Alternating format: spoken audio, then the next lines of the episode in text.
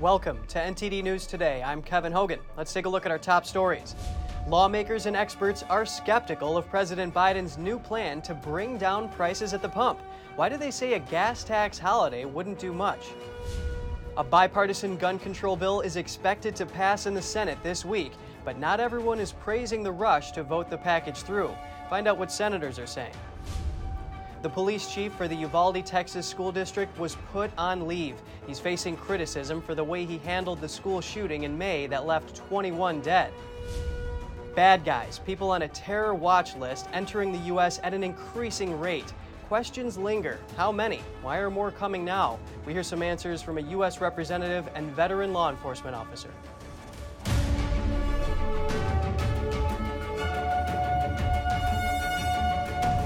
President Biden's latest idea to bring relief at the pump is a federal gas tax holiday.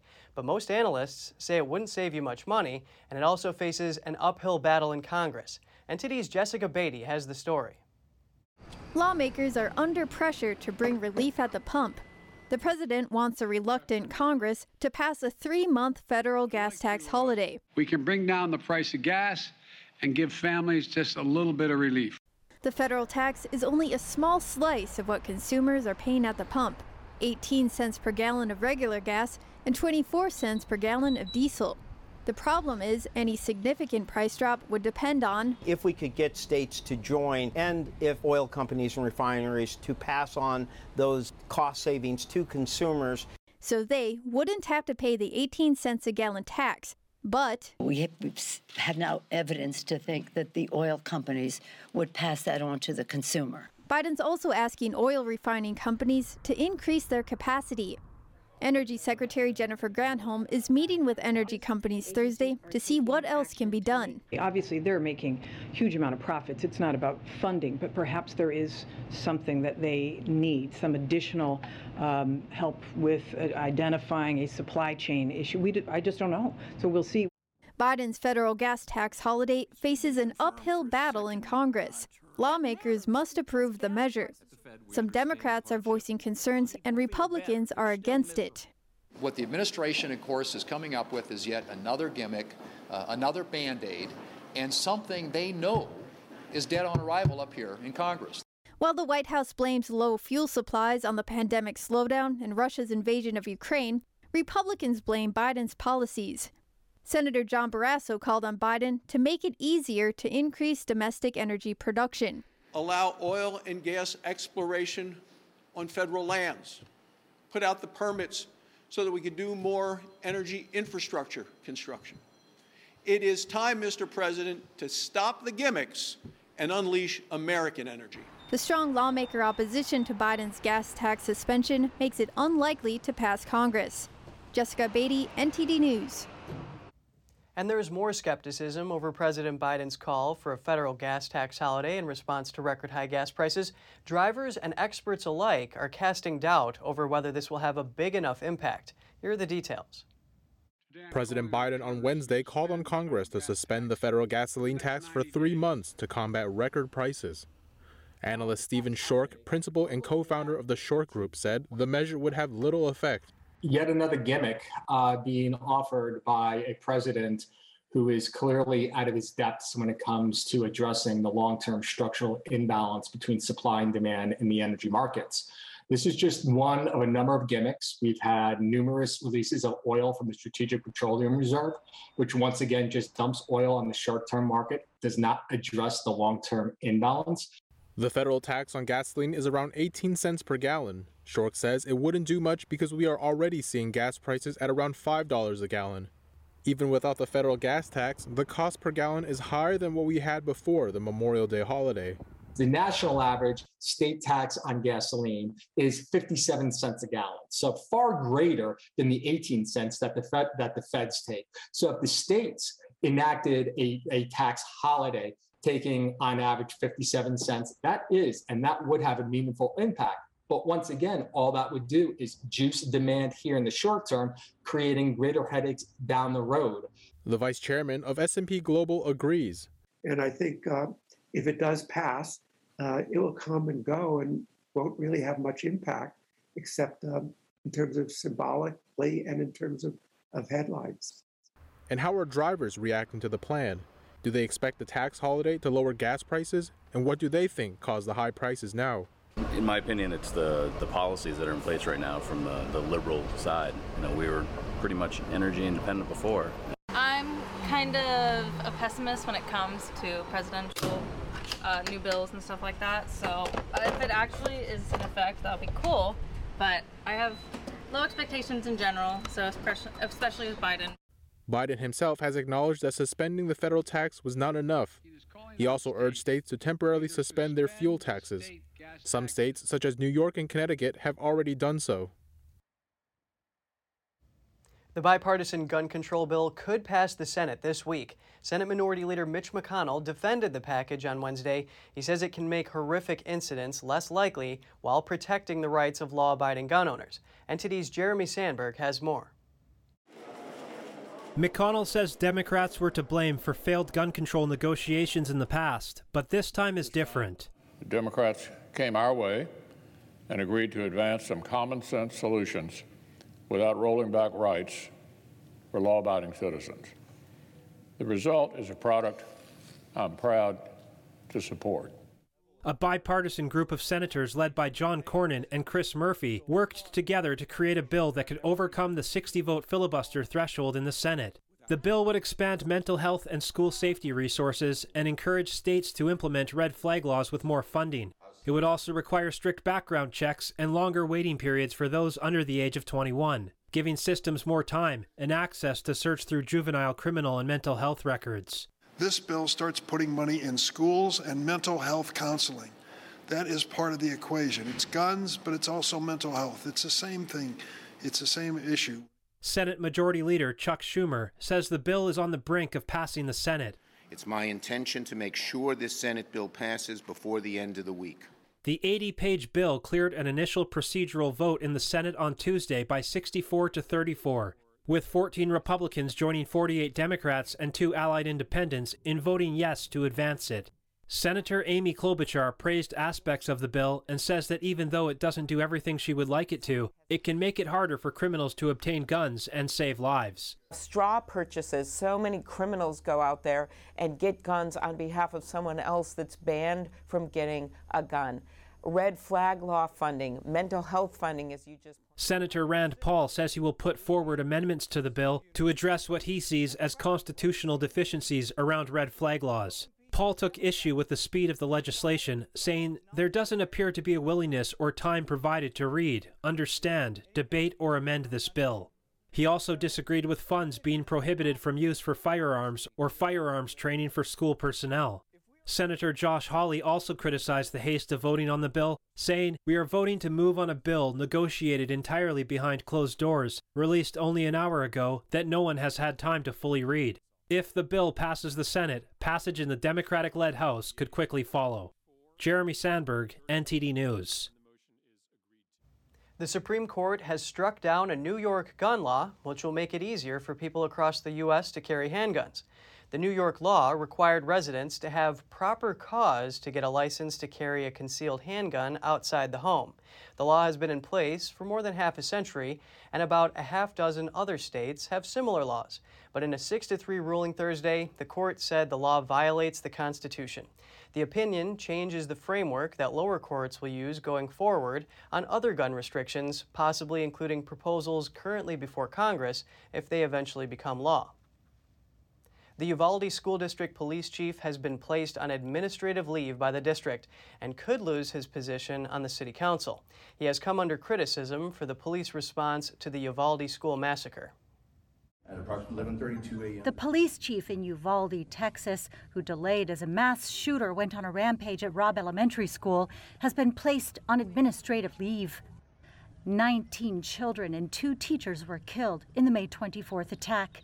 Pete Arredondo, chief of police for the Uvalde School District, was in charge of the massive multi agency police response. He's been criticized for how long it took, more than one hour, for police to launch an assault on the shooter. The director of the Texas Department of Public Safety called the delay, quote, a terrible decision. And on Wednesday, the school superintendent announced that Arredondo would be replaced by a lieutenant. Arredondo has defended his actions. He told the Texas Tribune that he did not consider himself incident commander at the scene and did not order police to hold back. His lawyer was quoted as saying that another of the local, state, or federal agencies that arrived on scene should have taken over command. Arredondo also told the newspaper that it took officers more than an hour to find a key to unlock the door to the classroom where the shooter was. That's a different story to what the public safety chief told the Texas Senate hearing this week. Steven McCraw said not only was the door not locked, but there was also no evidence that officers had checked to see whether it was secured. The sentencing trial for Parkland school shooter Nikolas Cruz is set to start July 6th.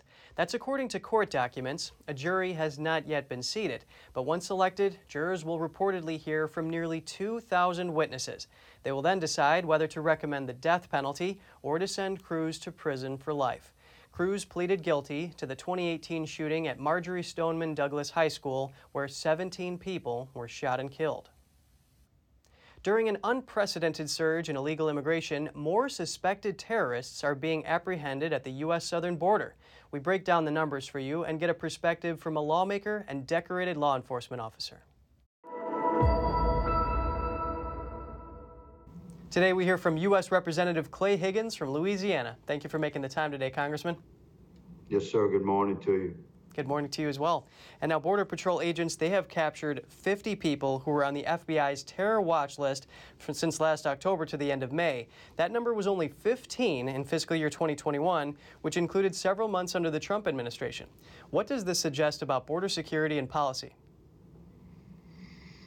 Well, known and suspected terrorist as a component of the uh, active running criminals that, that, that aggressively evade uh, interaction with, with law enforcement at the border, referred to as gotaways in our in our numbers and in the common language of the Border Patrol.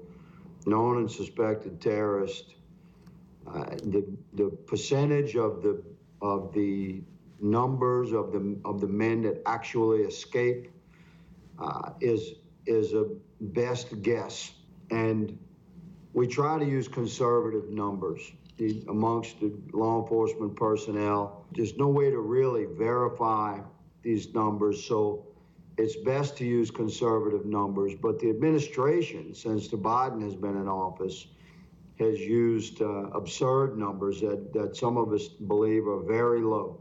It, last year, towards the end of last year, I had estimated that, that we, we had lost uh, about 250 KSTs known as suspected terrorists. So the total numbers now that we're told could serve that about 700,000 uh, gotaways are suspected to have crossed into America. I think that's a low number, but just using that number for the for the sake of uh, estimation for known and suspected terrorists we it, uh, a common number is is is one per thousand. So you, you know you would suspect that a reasonable man uh, would surmise that we have 700 known and suspected terrorists in our country since crossed into our country since the, the Biden administration has been in office. That would include last year's numbers as well as this year's numbers thus far. And certainly these are very dangerous people. Now, Congressman, I want to address just a simple logic issue. Maybe you can clear this up. If you're saying that the number of terrorists encountered at the border is because of less manpower, wouldn't that be wouldn't that mean that there are less border patrol agents out there apprehending these terrorists? Wouldn't you think that there would be less in that case? Or is it that these terrorists know that there are less obstacles and that's why more are coming? Exactly. This is why we the numbers that I'm giving are are, are very reasonable and actually conservative numbers. The, the Border Patrol, uh, the entire law enforcement team, and again, this has impacted local and state law enforcement as well, based upon the federal mission, which is your primary law enforcement uh, jurisdictional authority across our southern border, our sovereign borders constitutionally are to be protected by the federal government. But the, the federal law enforcement men and women work very closely with state and local law enforcement. And that entire mission parameter has been shifted under Biden administration policies, forcing the law enforcement professionals who are tasked with securing our border, they've been forced into a role of processing incoming illegal aliens into the uh, into the asylum uh, application system. U.S. Representative Clay Higgins from Louisiana, thank you so much for sharing your insight on this. Thank you, sir. Coming up, tomorrow marks the one year anniversary of the partial collapse of the Champlain Towers South building in Surfside, Florida. 98 people died, but many families say they haven't gotten closure. And thousands of beaches and pools are missing lifeguards because of a severe shortage this summer. Find out what cities are doing to cope right after this short break.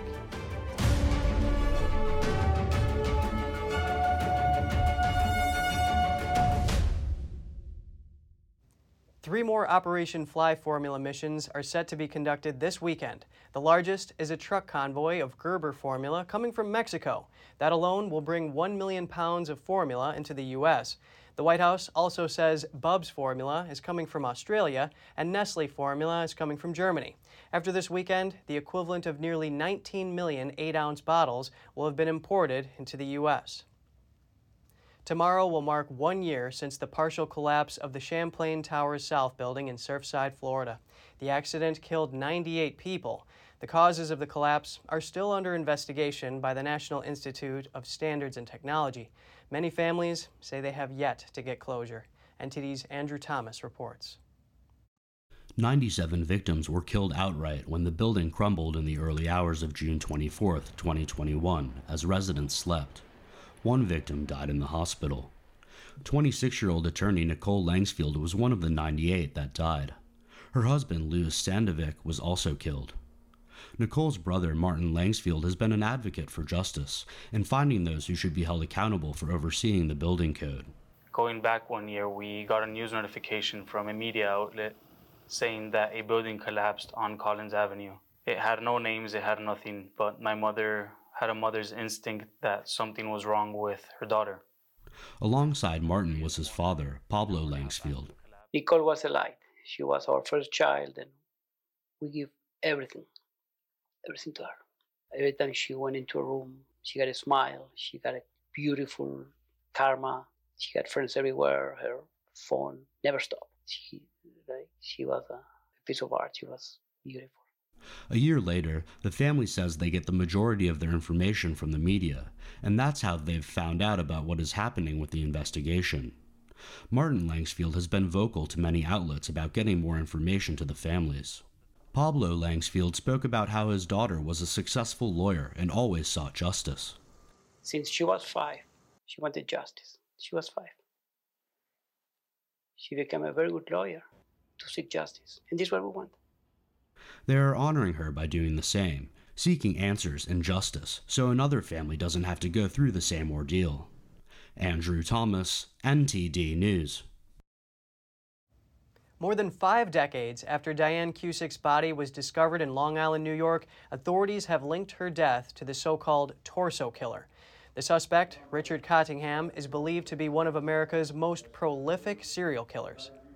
It wasn't until 2021, because of the advancements in DNA evidence, that we were able to retest some of the evidence that we had found in that 1968 uh, murder. And when we retested it, we came up with a DNA sample. When we uploaded it to the National Data Bank, we got a hit telling us that it was Richard Cottingham. Um, he is currently incarcerated in a prison in New Jersey. He was arraigned Wednesday on a second degree murder charge in Cusick's 1968 killing in Nassau County. From a hospital bed in New Jersey, Cottingham pleaded not guilty. He is a violent predator, and no matter how he looks today in a hospital bed, um, he was not always a feeble um, older man. He was a young 22 year old when he committed the murder of Miss Cusick and when he committed many other murders. Um, he was strong, stronger than these women were. Richard Cottingham has already serving a life sentence for other killings. While he was claimed he was responsible for up to 100 homicides, authorities have only officially linked him to a dozen so far. Police body camera video captured the moment when a woman fainted and fell off a subway platform, and a police officer came to her rescue. The footage shows the woman walking on the platform and suddenly collapsing. One police officer jumped onto the tracks after she fell. They lifted her up, with the other officer pulling the unconscious passenger onto the platform. The incident happened on Monday morning at the 95th Street station in the Bay Ridge neighborhood of Brooklyn.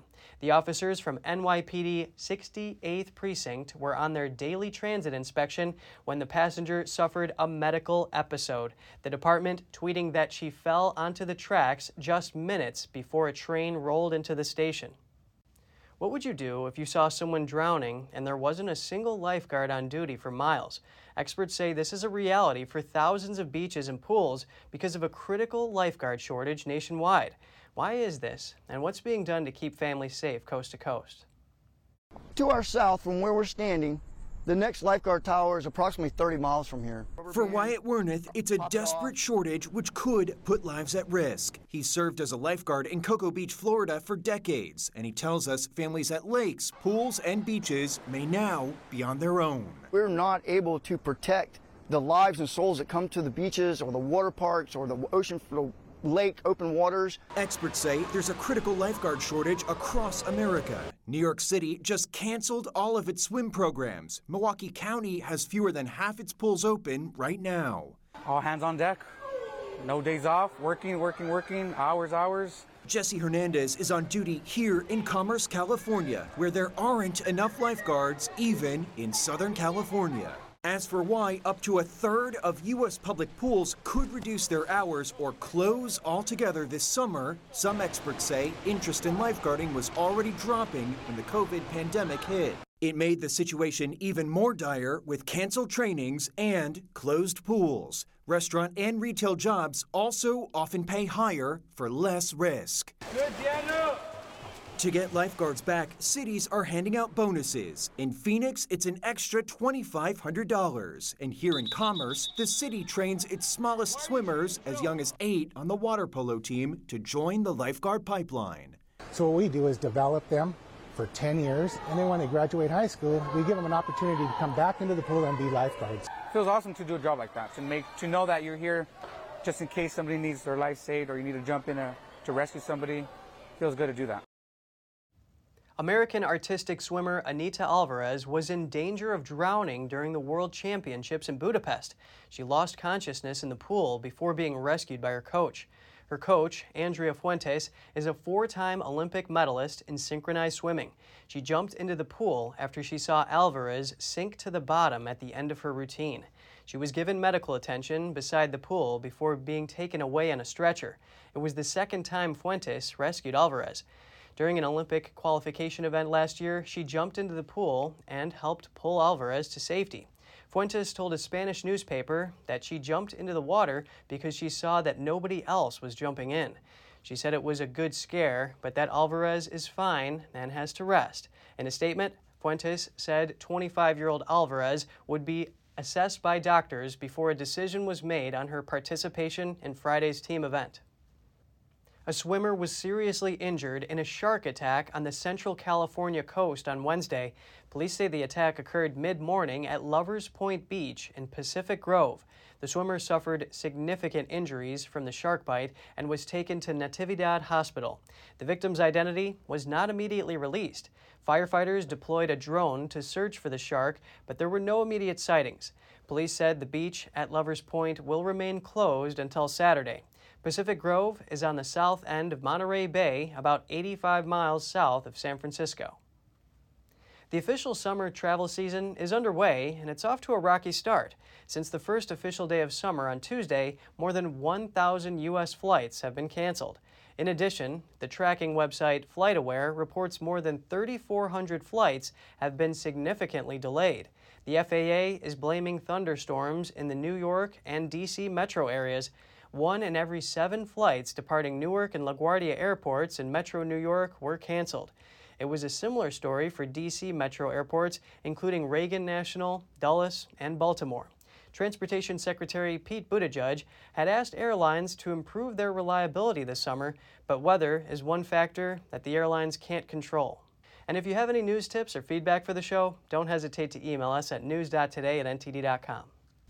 Just ahead, Lithuania says it's prepared if Russia decides to shut off power to the country in retaliation for Lithuania's blocking shipments to a Russian territory and Hungary lowers the price of gasoline at the pump for citizens and applies a tax to certain industries. The policies prove controversial with the EU and some economists. Stay tuned for more right after this short break.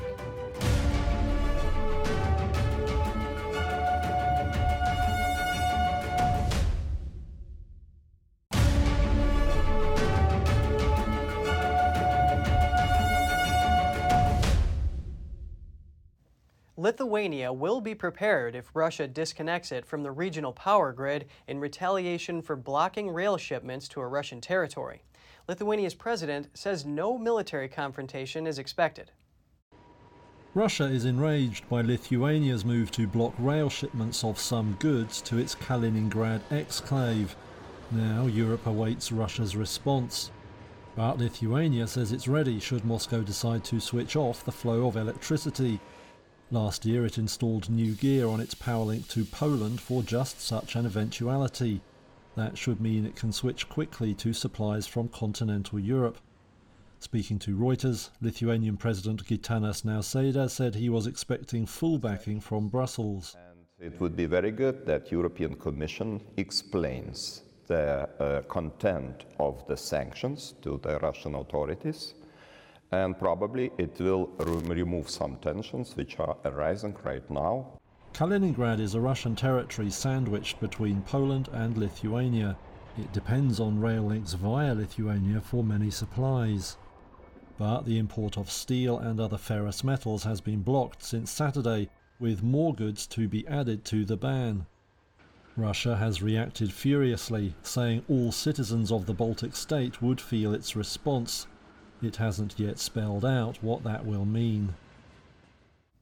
Rising inflation in Hungary has prompted the country's prime minister to lower prices at the gas pump. The government is also applying a tax to what it calls the extra profits of certain industries. The policies are proving controversial with the EU and some economists. NTD's Andrew Thomas has the details. The recent steps by Hungary's nationalist government are being met with opposition by some affected companies. They're also threatening a renewed standoff between Budapest and the European Union. Prime Minister Viktor Orban has imposed official price caps on fuel and various food products and levied special taxes on several commercial sectors. An extraordinary situation calls for extraordinary measures, and in such cases, deviations from the general rules are allowed and even obligatory. There is no other way to protect the interests of the Hungarian people. While some of these policies favor Hungarian consumers, multinational and domestic companies are voicing anger over it. They say the policy is damaging their bottom lines and competitiveness. The EU is also questioning whether the policies comply with its rules. Drivers with foreign license plates pay market prices for fuel at Hungarian gas stations. The EU is threatening legal action, calling the policy discriminatory.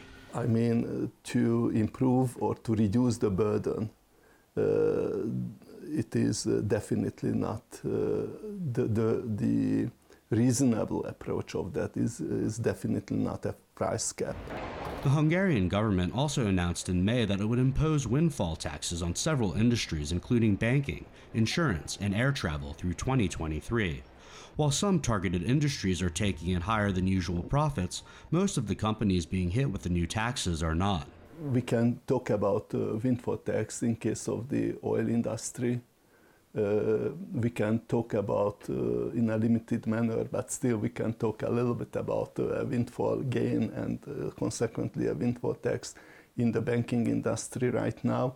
Apart from these two sectors, uh, no one can see any windfall. Several commercial airlines agree. CEO of Ireland based budget carrier Ryanair, Michael O'Leary, is describing the tax as highway robbery.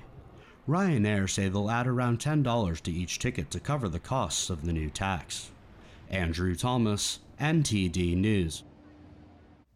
A government watchdog says the State Department and the U.S. Agency for International Development are withholding information on last year's withdrawal from Afghanistan. According to a letter from the watchdog's director, the information has been required for multiple audits mandated by Congress. The watchdog says the departments have not shared the information despite multiple requests, and they are legally required to do so. The watchdog called the situation unprecedented. An interim report from the watchdog published last month criticized the Biden and Trump administration's policy in Afghanistan. It said the U.S. decision to leave the country was the driving factor behind the swift collapse of the Afghan military, and as soon as the U.S. fully withdrew, the Taliban swept across the country with stunning speed last summer. The Pentagon is collaborating with Elon Musk's company SpaceX. They are investigating the possibility of using the company's rockets to drop troops and equipment into global flashpoints. According to a partially redacted research agreement originally obtained by The Intercept, the military's work with the private space company covers a wide range of projects. One is a rocket based quick reaction force. It would place troops or equipment anywhere in the world on short notice on a fully reusable launch vehicle. One potential use would be getting U.S. troops to an African military base in a fraction of the time it now takes. The concept is an idea the military has held for decades. In 1964, the proposed Ithacus project presented a rocket powered troop transport. The military is currently limited to about 600 miles per hour for troop and cargo transport. And just ahead, Israel's foreign minister will be taking over as interim prime minister next week. The country is moving closer to another parliamentary election. Two Airbus A350s in Doha are among 23 grounded A350s in the middle of a $1 billion London court battle over whether the damage represents a potential safety risk. It's something Airbus strongly denies. Find out more right here on NTD News.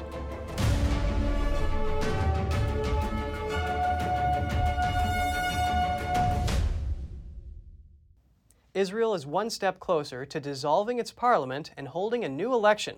Foreign Minister Yair Lapid will become the interim prime minister during the transition period. Who is he, and what are some of his political views? Let's take a look. Israeli lawmakers on Wednesday voted unanimously in a preliminary reading of a bill that would dissolve parliament. The bill is expected to be finalized next week. 110 in favor, no opposition. The bill had passed. 58 year old Israeli Foreign Minister Yair Lapid will head an interim government next week after the bill officially passes and until new elections are held. Lapid is the leader of the largest party in the eight party coalition under Prime Minister Naftali Bennett. Our mission is to make sure these people don't take power and not to let them crush Israel's democracy. Lapid is the founder and the leader of the Yesh Atid party, which translates to There is a Future. Before becoming foreign minister, he also served as finance minister under foreign prime minister Benjamin Netanyahu, who he is now trying to prevent from returning to power. Lapid has previously said that diplomacy regarding Palestinian statehood is necessary for Israel's well being. But he argued that both sides are too domestically hamstrung to pursue them. We should be separated from the Palestinians. I believe that in separating from the Palestinians, we will ultimately arrive at two states. But no responsible politician would get into details of future borders before the Trump plan is presented. Israeli lawmakers will decide the exact date of the parliamentary election. It will likely be between late September to early November.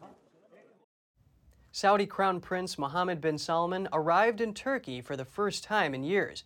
He's there for talks with President Erdogan aimed at rebuilding the relationship between Turkey and Saudi Arabia. Here are the details. The visit was aimed at fully normalising ties between Ankara and Riyadh that were ruptured after a Saudi hit squad killed and dismembered Saudi journalist Jamal Khashoggi in 2018 at the kingdom's consulate in Istanbul. Erdogan at the time blamed the killing on the highest levels of the Saudi government. Prince Mohammed denies any involvement in the murder. In April, the pair held one on one talks in Saudi Arabia after a months long drive to mend relations. Ankara stopped all criticism and halted its murder trial in April transferring the case to Riyadh in a move condemned by human rights groups. The Crown Prince has been making effort to rehabilitate his image beyond the Gulf, leveraging Saudi Arabia's vast wealth and oil production capacity to lure in Western leaders and private business partners. The visit also comes as Turkey's economy is badly strained by a slumping lira and inflation soaring beyond 70%. Analysts say Saudi funds and foreign currency could help Erdogan shore up support ahead of elections by June 2023. Erdogan welcomed Prince Mohammed at the presidential palace in Ankara with a ceremony and the two shook hands and embraced before being met by members of the Turkish cabinet. There were, however, no public statements scheduled for after their talks. Erdogan said last week he and Riyadh's de facto leader would discuss to what much higher level they can take ties during talks in Ankara. Two Airbus A350s in Qatar's capital, worth around $300 million combined, are among 23 grounded A350s worldwide. The planes are at the center of a $1 billion London court battle over whether damage to the aircraft represents a potential safety risk. It's something Airbus strongly denies. NTD's Andrew Thomas has the details. Two high tech Airbus A350 jets sit idle with their windows taped and engines covered in a hangar in the Gulf. From a distance, the planes might seem like any other long haul jetliners but a visit by Reuters journalists showed what appeared to be evidence of damage to the surface of the wingtips, tail, and hull. Qatar's regulator grounded the planes after premature paint erosion exposed damage to a metallic sublayer that provides protection to the fuselage from lightning strikes. Other airlines continue to fly the A350 after European regulators declared the aircraft safe. Reuters found a stretch of blistered, cracked, or missing paint along the roof of the jets. In some areas, the protective lightning mesh that sits between the hull and the paint appeared exposed and corroded. In other parts, it appeared to be missing, leaving areas of the composite hull exposed to the elements. Airbus acknowledges quality flaws to the A350s, but denies they pose any safety risk because of the amount of backup systems and tolerance built into the plane's design. Qatar Airways argues this can't be confirmed without further analysis and is refusing to take more of the planes. Airbus says that some paint erosion is a feature of the carbon composite technology used to build all modern long haul jets, a necessary trade off for weight savings. It says the cracks are caused by the way paint, anti lightning material called ECF, and the composite structure interact. According to Reuters, Airbus and Qatar Airways had no immediate comment. Andrew Thomas, NTD News. Dozens of Fiat Chrysler automobile workers in Serbia protested at a key motorway in Belgrade on Wednesday. They're angered by the company's plans for layoffs and the relocation of its Kragujevac factory. Fiat Chrysler Automobiles Serbia is a joint venture of Stellantis Group and the government of Serbia. The plant employs about 2,000 workers, but the company recently announced it will be temporarily shut down. Stellantis has announced plans to produce electric car models at that factory beginning in 2024. The workers, meanwhile, have been offered severance pay, but they said the deal wasn't good enough. They demand that the government help negotiate a better one. A union representative says the workers' main concern was to stay in the city, and if it wasn't possible after the closure of the factory, then to be transferred into other local companies. The protest on Wednesday snarled traffic in the Serbian capital during a busy part of the day. And if you have any news tips or feedback for the show, don't hesitate to email us at news.today at ntd.com. Just ahead, El Salvador votes to extend the country's state of emergency for a third time. The measure has drawn criticism from human rights groups, but supporters see it as necessary to combat gang violence. A woman was rescued from an avalanche in Argentina. Rescuers conducted a seven hour operation in the midst of a snowstorm. Stay tuned for more right here on NTD News.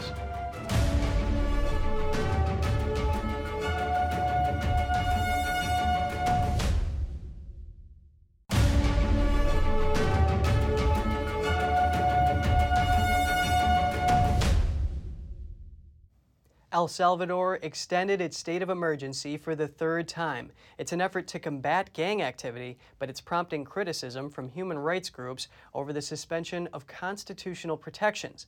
The government first passed what was meant to be a 30 day measure in late March. That's after the Central American country's murder rate spiked. The state of emergency was extended once already. Lawmakers overwhelmingly voted to extend the measure for another month beginning June 25th. The extension passed with 67 votes in favor out of a possible 84. Multiple surveys show that 70% of Salvadorans support the government's current measures to reduce gang crime. In the three months since it began, security forces have arrested more than 41,000 people. That includes almost 1,200 minors for allegedly belonging to or collaborating with the gangs.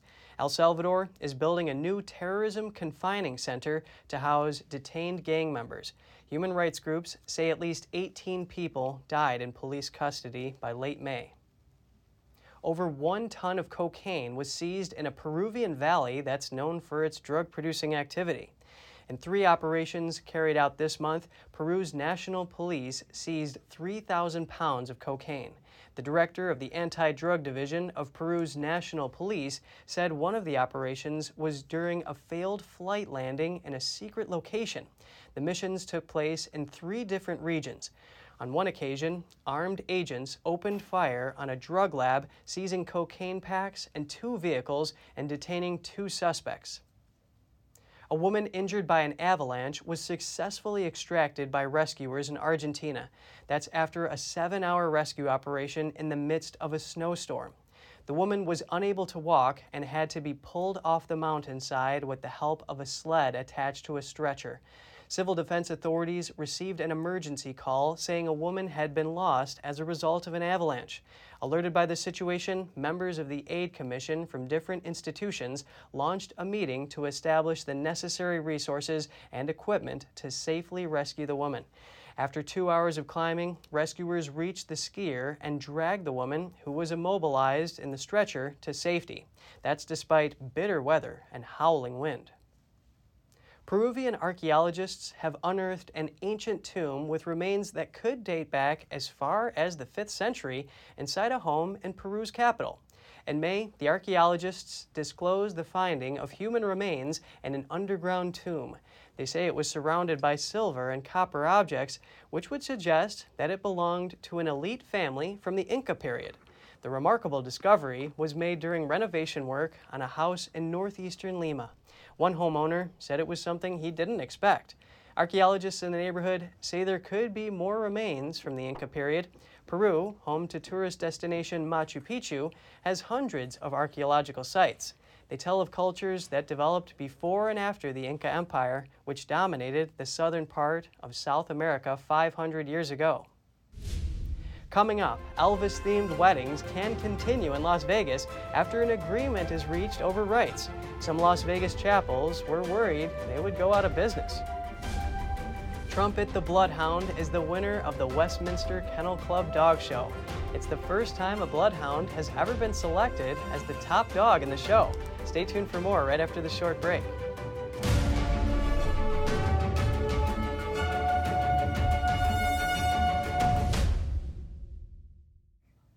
Elvis themed weddings can continue in Las Vegas after an agreement was reached with the owner of the King's rights. Nico, you may kiss your bride. Elvis themed weddings look set to continue in Las Vegas after an agreement was reached with the late singer's estate. Last month, several venues were sent cease and desist letters by Authentic Brands Group, which owns the rights to Elvis, ordering them to stop using his likeness and images. Chad Collins and his wife Kayla own the Little Chapel of Hearts, a popular Elvis wedding spot. I was heartbroken. I, I was unable to sleep. This is everything. This is my job. This is our family business, our livelihood. So without Elvis, we, we don't have a business. The chapel took legal advice and embarked on a publicity blitz with local media. It says ABG then reached out to apologise for causing alarm. The Collinses have since entered into a contractual agreement which involves paying an annual affordable fee to be able to continue. It's a love hate kind of thing with it because I'm I'm grateful that, that we're still able to, but at the same time, it's like it. why do I have to pay to do what I do? Like, it's dumb. In a statement, ABG told Reuters the following We are sorry that recent communication with a small number of Las Vegas based chapels caused confusion and concern. That was never our intention. We are working with the chapels to ensure that the usage of Elvis's name, image, and likeness are in keeping with this legacy. The news is also a welcome relief to many freelance impersonators who offer their services to the thousands of couples who visit Las Vegas each year. Jesse Garon has been working as an Elvis officiant for the past 36 years. I'm not qualified for anything else, you know what I'm saying? This is all I do, so man, we'd be out of job and, and on the uh, unemployment line if, uh, if they followed through, but thank God they did, man. They came to their senses. The question over the potential success of any lawsuit against using Elvis's image is tough to answer, says lawyer Jonathan Fountain, who specializes in intellectual property cases. The performance of an Elvis wedding with an impersonator dressed up like Elvis performing a wedding, there's probably a First Amendment fair use or parody defense to that. Uh, also, under the Nevada Rights of Publicity statute, it exempts impersonators from liability. So I believe that there's a pretty strong defense to simply the performance of an Elvis wedding. And, but that's different than, say, using the name Elvis or Elvis Presley on a website to advertise wedding services. There you're talking about using a trademark. And I think ABG's got stronger claims there. Las Vegas, known as the wedding capital of the world, sees more than 150 marriages a day. For Chilean bride and groom Nicholas and Daniela, Elvis was the main draw. Is the king is the most famous singer around the world, so for that reason we decided to. Elvis is Las Vegas. To, yeah, and also Elvis is Vegas. Viva Las Vegas! Three generations of Elvis Presley's family had their names and handprints cemented in Hollywood in a special ceremony at the TCL Chinese Theater. Presley's wife, Priscilla, his daughter, Lisa Marie, and two of his granddaughters were in attendance. That's in addition to the director Baz Luhrmann and star Austin Butler of the King's upcoming biopic. After the ceremony, Priscilla Presley gave her perspective on what Elvis himself would have thought of the ceremony. I think he'd be very endeared by it. My gosh, it's three generations and uh, really, really beautiful. Really beautiful. It's an honor for us. The upcoming film Elvis takes audiences on a journey from Presley's childhood to his demise while working a residency in Las Vegas. The whole time, he's played by Austin Butler. The film Elvis will be released in the United States on June 24th. We all deal with stress on a daily basis. It could relate to relationship problems, personal crises, health, or finances. No matter the situation, our mindset can affect our experience. Here's Gina Marie on Letting Go with Strong Mind and Body.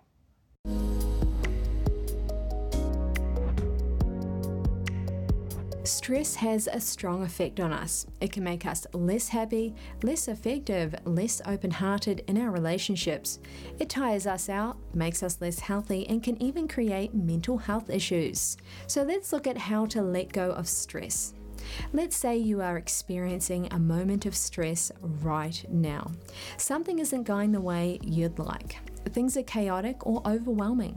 Someone isn't acting the way you'd like, or you're worried about something coming up. The first practice is to drop into your body and notice how the stress feels. It's not a problem to have stress in your body, it's just a physical sensation. You can observe the physical sensation, just be with it. This can be your whole practice, and it only has to take a few moments. The second practice is to notice your narrative about the situation. You have some ideal about how the world should be, how the other person should be, or how you should be, and the world, the person, or you are not meeting that ideal.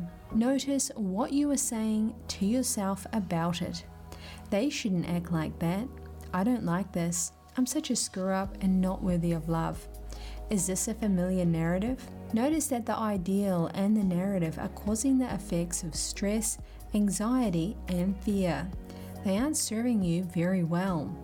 The good news is, if you created it, you can also let it go as well. The third practice is to just let go and be. What would it be like to be in this moment without the ideal and the narrative? You'd be at peace. You'd be present in this moment. You'd be free. This is a state of openness that you can drop into anytime. Notice the other people in your life and their beautiful hearts. Notice how amazing it is to be alive right now. What a gift it is to have sight, hearing, taste, and a body. What a privilege, what a joy. Even in moments of chaos, you can be free. A bloodhound named Trumpet wins the Westminster Kennel Club Dog Show. It marks the first time the breed has ever sneered Dogdom's most coveted Best in Show prize. Trumpet beat a French Bulldog, a German Shepherd, a Maltese, an English Setter, and a Samoyed, and a Lakeland Terrier to take the trophy. The dog's handler says she was shocked. She said the competition was stiff and bloodhounds are underdogs. After his victory, Trumpet posed for countless photos. Then he got back to what bloodhounds do best sniffing around.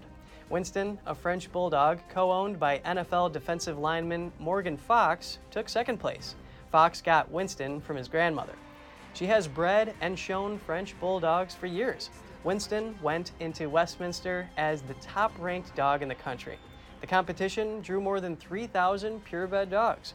The goal is to crown the dog that most represents the ideal for its breed. Even for hopefuls that didn't come away with a ribbon, the event was an opportunity to showcase dogs and all they do. Thank you so much for joining us. We're going to put our email address on screen. We'd love to hear from you. For podcasters, that's news.today at ntd.com. Until next time, Kevin Hogan, NTD News, New York City.